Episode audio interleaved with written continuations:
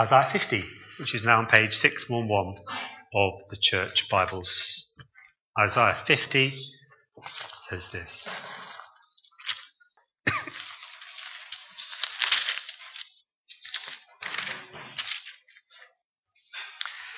Thus says the Lord, Where is your mother's certificate of divorce with which I sent her away?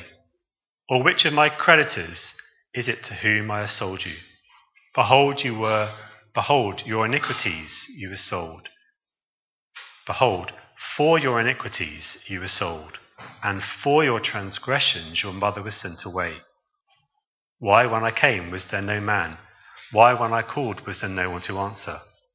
Is my hand shortened that it cannot redeem? Or have I no power to deliver? Behold, by my rebuke I dry up the sea. I make the rivers a desert. Their fish stink for lack of water and die of thirst. I clothe the heavens with blackness and make sackcloth their covering. The Lord God has given me the tongue of those who are taught, that I may know how to sustain with a word him who is weary. Morning by morning he awakens, he awakens my ear to hear as those who are taught. The Lord has opened my ear, and I was not rebellious, I turned not backwards. I gave my back to those who strike and my cheek to those who pull out the beard. I hid not my face from disgrace and spitting. But the Lord God helps me. Therefore I have not been disgraced. Therefore I have set my face like a flint, and I know that I shall not be put to shame. He who vindicates me is near. Who will contend with me? Let us stand up together. Who is my adversary? Let him come near to me. Behold, the Lord God helps me. Who will declare me guilty? Behold, all of them will wear out like a garment. The moth will eat them up. Who among you fears the Lord and obeys the voice of his servant? Let him who walks in darkness and has no light trust in the name of the Lord and rely on his God. Behold, all you who kindle a fire, who equip yourselves with burning torches, walk by the light of your fire and by the torches that you have kindled. This you have from my hand you shall lie down in torment.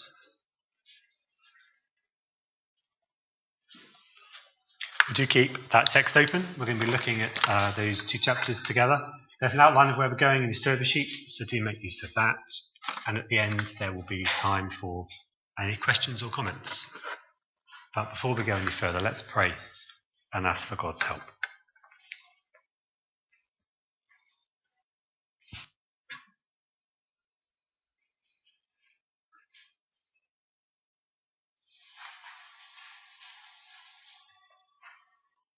Heavenly Father, we thank you for your concern to not only vindicate you, but vindicate uh, the servants uh, of the Lord. And we pray, please, now as your people, that we would contribute to that in our phase of redemptive history by a response to your word. Would you help us to be those who listen, trust, and obey your word, and therefore vindicate you as the God who is truthful, good, and rightly sovereign over us. In Jesus' name, Amen. In our reading this morning, one thing that might have caught your interest is the reference or references that are made to a very particular individual. He appears first in Isaiah chapter 49, verse 1. Uh, Listen to me, O coastlands, and give attention, you peoples from afar. The Lord called me from the womb, from the body of my mother, he named my name.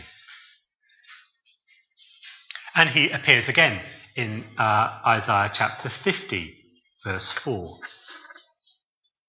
The Lord God has given me the tongue of those who are taught, that I may know how to sustain with a word him who is weary. Morning by morning he awakens, he awakens my ear to hear as those who are taught. Now you might have missed it because you thought the individual in question was Isaiah. But when you consider the ministry of this individual, such as in 49 verse 6, we'll see that he's one who will not only restore Israel, but 49 verse 6 I will make you as a light for the nations, that my salvation may reach to the end of the earth. It's not the ministry of Isaiah. Now, this individual is not new. We met him before in Isaiah 42, which we considered a couple of weeks ago. And he will feature once more in our passage next week in Isaiah chapter 53. He's identified in three of the passages as the servant of the Lord. And the four texts where he is mentioned have been tradition, traditionally referred to as the servant songs. Not that they're really songs as we know them, but rather reflections on the ministry of this individual. now, the New Testament clearly understands that this servant of the Lord, the one who with unswerving obedience paid the penalty for his people's sin in his sufferings, the one whom God will vindicate and raise so as to establish his rule over all the earth, and the one who will bring salvation to the nations is none other than the Lord Jesus Christ. But when you read the descriptions of him in these servant songs, it's all a bit enigmatic and obscure. But given that we now have the full revelation of God's plan of salvation in the New Testament, why bother spending time reflecting on the texts in the Old Testament that are less explicit. I mean, let me give you an example. It's been noted that as you go through the four servant songs, there's an increasing emphasis on the servant's sufferings. So, in the first song, in Isaiah 42 1 to 4, we learn that the servant of the Lord will avoid the limelight and will establish God's rule not through military conquest, but through patient endurance. In the second servant song, in Isaiah 49, verse 4, the servant expresses a sense of frustration over apparently fruitless labour. In the third servant song, in Isaiah 50, verses 2 and 3, we learn that the servant's obedience to God leads directly to both physical and emotional suffering. And it's in the fourth servant song in Isaiah 53 that the nature and meaning of the servant's suffering is explained and related to his ministry. In other words, there is a progression of emphasis on the sufferings of the servant through the four songs, to the point where we will get in the final song a verse like Isaiah 53, verse 5 He was pierced for our transgressions. But here's the thing why bother with all that now we have the full revelation of the New Testament? For example, the apostle Peter says in 1 Peter 3:18, "For Christ also suffered once for sins, the righteous for the unrighteous, that he might bring us to God." The apostle Paul says in 2 Corinthians 5:21, "For our sake he made him to be sin who knew no sin, so that in him we might become the righteousness of God. Bearing in mind that we have such clear affirmations about the ministry of the Christ in the New Testament, to what benefit is there in considering the less explicit, uh, even obscure, references to his suffering in the Old Testament? Why bother with Isaiah when you have the New Testament? What do we lose?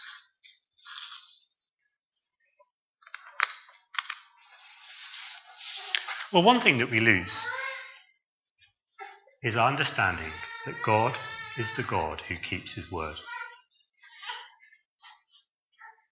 You see, if we just have the straightforward affirmation of the New Testament that for Christ also suffered once for sins, the righteous for the unrighteous, that he may bring us to God, we've lost the fact that it was promised.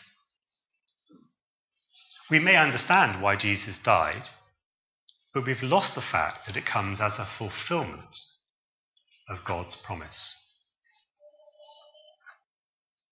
In contrast, if we have the servant songs in Isaiah, then we have the anticipation that the servant will suffer, and that for the sins of his people so that Jesus comes in fulfillment of those anticipations, of those promises. But if we lose the servant songs, then we lose the idea of promise. And if we lose the idea of promise, then we lose the idea of God being faithful to his promise. Because for a promise to have value, you need to know that there is a yes, a fulfillment. But for the yes to have value, or to have its full value, for the fulfillment to have its fullest meaning, you need to know that there was a promise given. That is to say, promise and fulfillment work together to reveal to us that God is faithful. God is the God who keeps his word.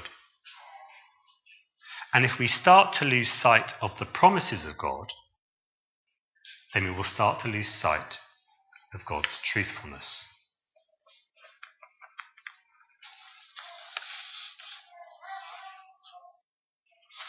Well, how serious is it if we lose sight of God's truthfulness?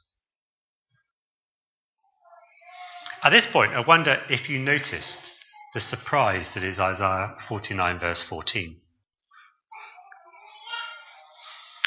But Zion said, The Lord has forsaken me, my Lord has forgotten me. I say surprise because this is envisaged as Israel's response to God's promise of restoring her fortunes.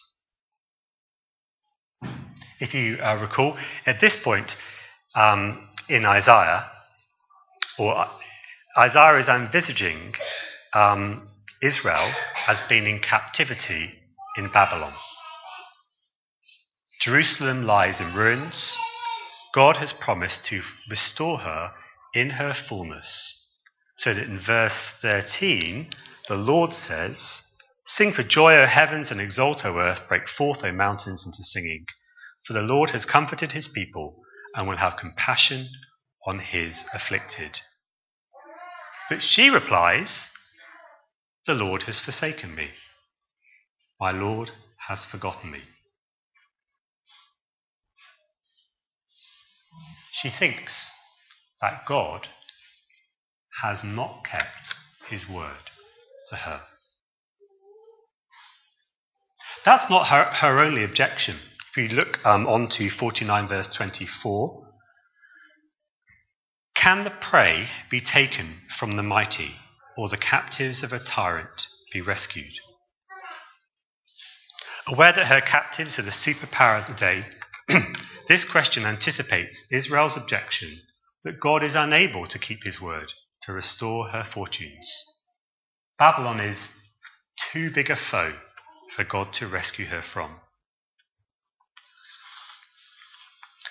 That is to say, that Israel is depicted very much a people who are questioning God's truthfulness and whether he will be faithful to the promises he has made.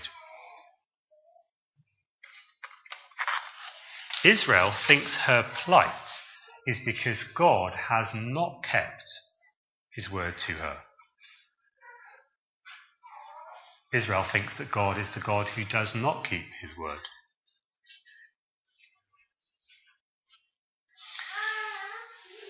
This, of course, helps us to understand what is being said in chapter 50, verse 1. Have a look. Chapter 50, verse 1.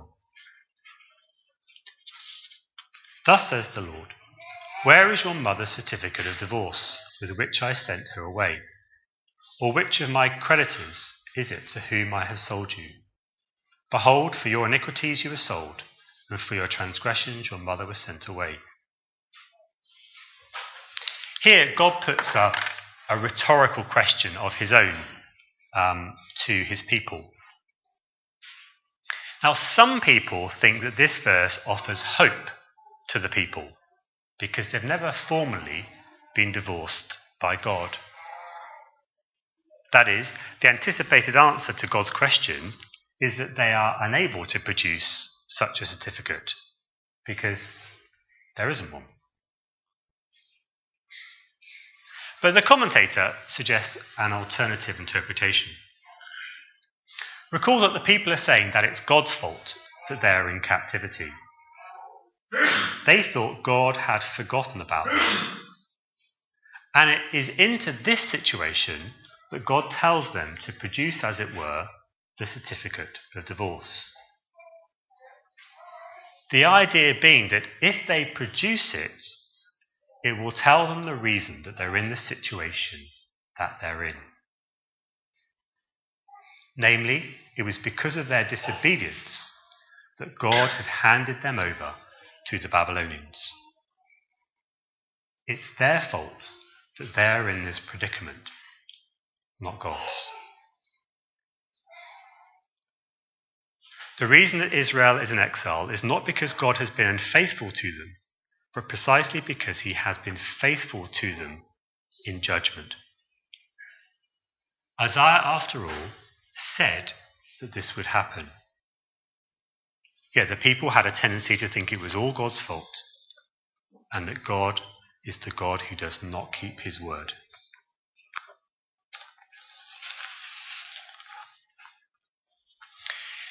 We shouldn't be surprised by this, because doubting God's truthfulness ought to take us back to Genesis chapter 3. Recall that the serpent's temptation starts with the indication to Eve that if she eats from the fruit, she will not surely die. Who was it that said, You will surely die? God. Central to our race's original sin is the idea that we have declared that God is not truthful. Now, denying God's truthfulness is actually that central to what happened to us as a species. And so the way that Israel likes to think about God in Isaiah 49 and 50 is simply characteristic of how humanity in general likes to think about Him. And that even as God's redeemed community, we are still prone to doubt God's truthfulness.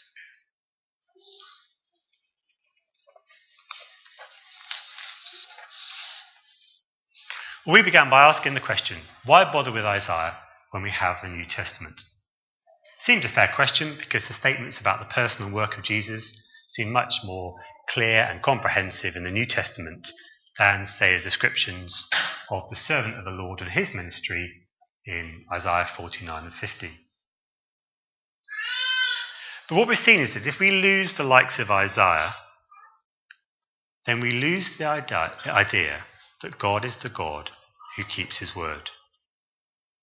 And that's because promise and fulfillment work together to reveal that God is truthful.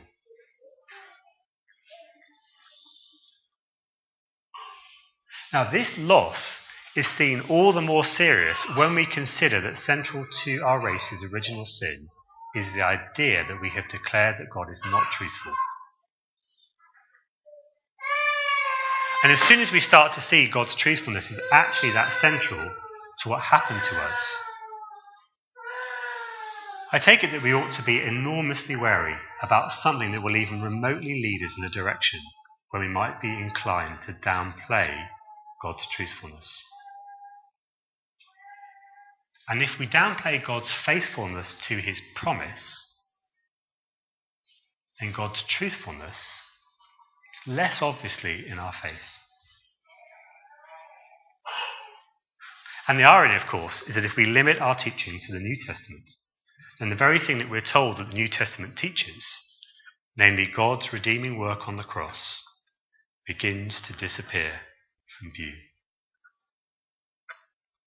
Let's pray, and then I'll open up to any questions or comments you might have.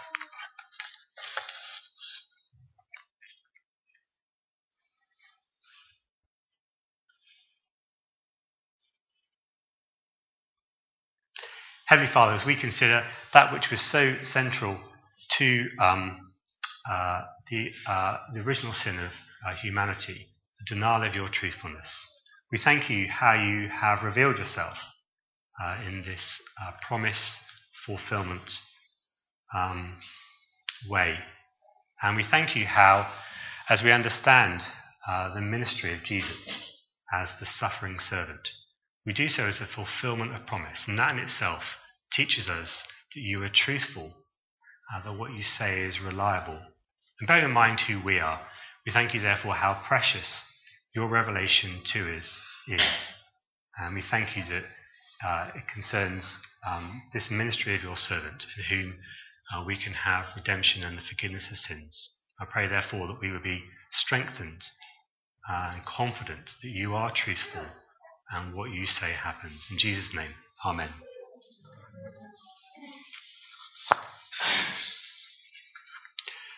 Okay, time for any questions or comments if you have any.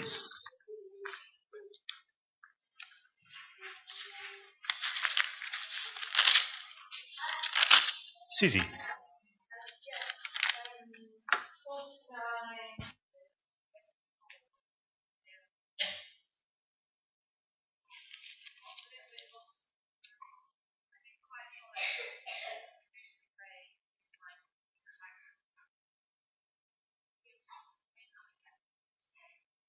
Yes, thank you, Susie. So, just for the recording, 4924 says, Can the prey be taken from the mighty, or the captives of a tyrant be rescued? So, I think um, what's going on here is that this seems to be um, Israel's um, line of thinking. So, Earlier we see back in verse 14, Zion says, The Lord has forsaken me, my Lord has forgotten me. So that's we're learning about Israel's perspective and how, how are they understanding what's happening to them and how they think about God. So on the one hand, in verse 14, they're thinking that they've been forgotten by God. God's been unfaithful to them. But in verse 24, I think this is picking up the idea that because they're captive in Babylon, um, that the the mighty and the tyrant are kind of, in this instance, Babylon, the oppressors, and they are they consider themselves as prey, as captives. And so the thinking is is that they're asking the question, you know, Israel, if you like, is saying, can the prey be taken from the mighty, or the captives of a tyrant be rescued? No. In other words, um, they see Babylon as a superpower and very much in control of their of their destiny. Which, and I think is significant for us because, again, it's quite telling how they're thinking about God, and and certainly um, it's much more um, of a piece with Adam and Eve, who believe that surely they will not die, rather than expressing any confidence that if God says that He will deliver them, then He will. Um, because then it go, then the Lord goes on to speak in verse 25 that actually, um, yeah, it's no uh, he's perfectly able to deal with their oppressors. But the, kind of the point is, Israel's in quite a different situation to where God would have them be in terms of sharing his perspective on what's going on. It's okay? Great. Anybody else?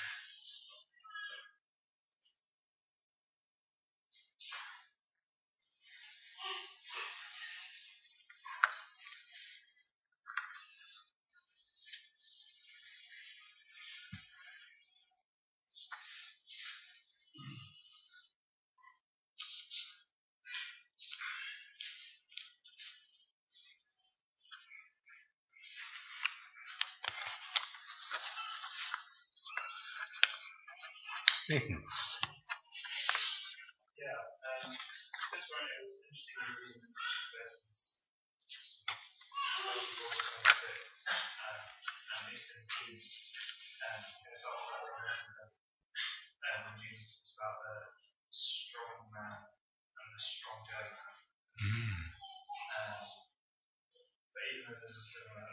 what happens to me, it feels like Jesus could be making an allusion to this, but the language is quite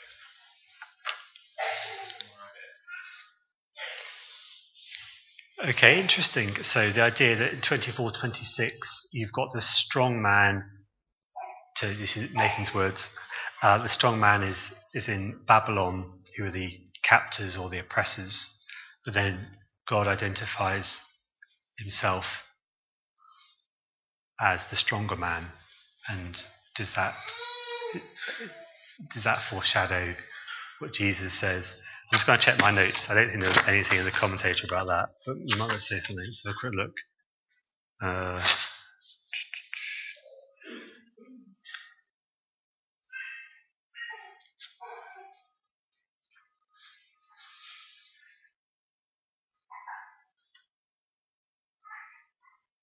Yeah. So uh, yeah, I don't know. Um, something to think about. Um, I mean, interestingly, the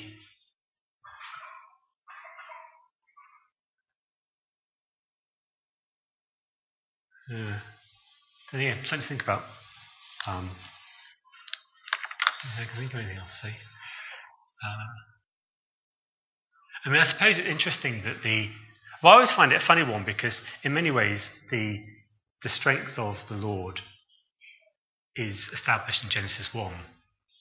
In terms of He is the uncreated creator, He has no rival. Um, so it is a funny one that, in terms of the people don't um, have not internalized that. That's not how they're thinking about God. But it's because He is the uncreated creator, and you've got this creator creature distinction that um, that's you're always going back to creation. That's where that's that's why that's so foundational. So it's interesting. I suppose when Jesus is driving out demons, I guess he is wanting people to see that he is stronger than the demons. But I suppose more than that, there's particular significance in terms of driving out the demons because that identifies him as the one who has come to defeat the serpent. Which again is another nice thing about promise fulfillment. The promise back in Genesis 3:15 of the serpent crusher is then fulfilled in Jesus. And then that further identifies God's truthfulness. That actually, just as he said an offspring of Eve would crush the serpent's head, so he has. And again, I don't know how you think about yourself, but if it, if it is true that we are prone to doubting God's truthfulness, it'd be interesting to think about how we express that. One idea actually was, uh, I'm going to ramble just, and then I'll stop. The um, you know the whole when we looked at um, in Equip to Serve, I guess some of us have thought about this um, more generally. You know, when people say that's not, oh, there's different interpretations to the Bible.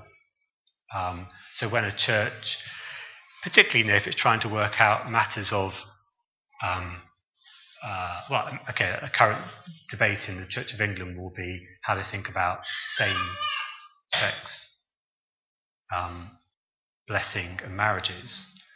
And one of the things is is that they're saying, well, actually, there's different interpretations. Therefore, how do we know any one interpretation is true? But it's funny because at the same time, you know, the, the church might affirm that the Bible is truthful, that the, the word is inerrant. But you kind of feel like, well, what does that actually mean? Because when you start to go down the route to saying, actually, there's um, there's different interpretations, therefore we can't be sure, so we suspend judgment. I mean, you're basically taking a step back. Why even bother read the word? Why even re- bother reading the Bible? Because it's no longer informing how you think about these things. So I think that might be an example of. I know it's got nothing to do with your question, but actually, how do we? How does? How might the church be tempted to express that proneness to deny God's truth? Whereas, actually, what we've been seeing today, and your comment about the serpent crusher, is that that is identifying God's words as truthful. And that is why it's so valuable to us, because man's word is not truthful, because it's prone to idolatry, whereas God's word is truthful, and so we're expecting it to be true and understanding it, that sort of thing. I found, yeah, cool. Um, time for more? Nikki. Oh, Mackie. Okay, on Nikki. Uh, do, do Nikki, then we'll stop, and then Mackie, we can we can chat at uh, open home. Yeah, Nikki.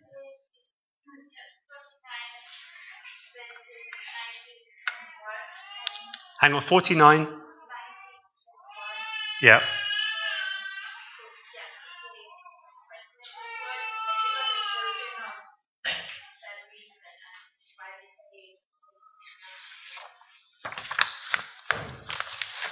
Yeah.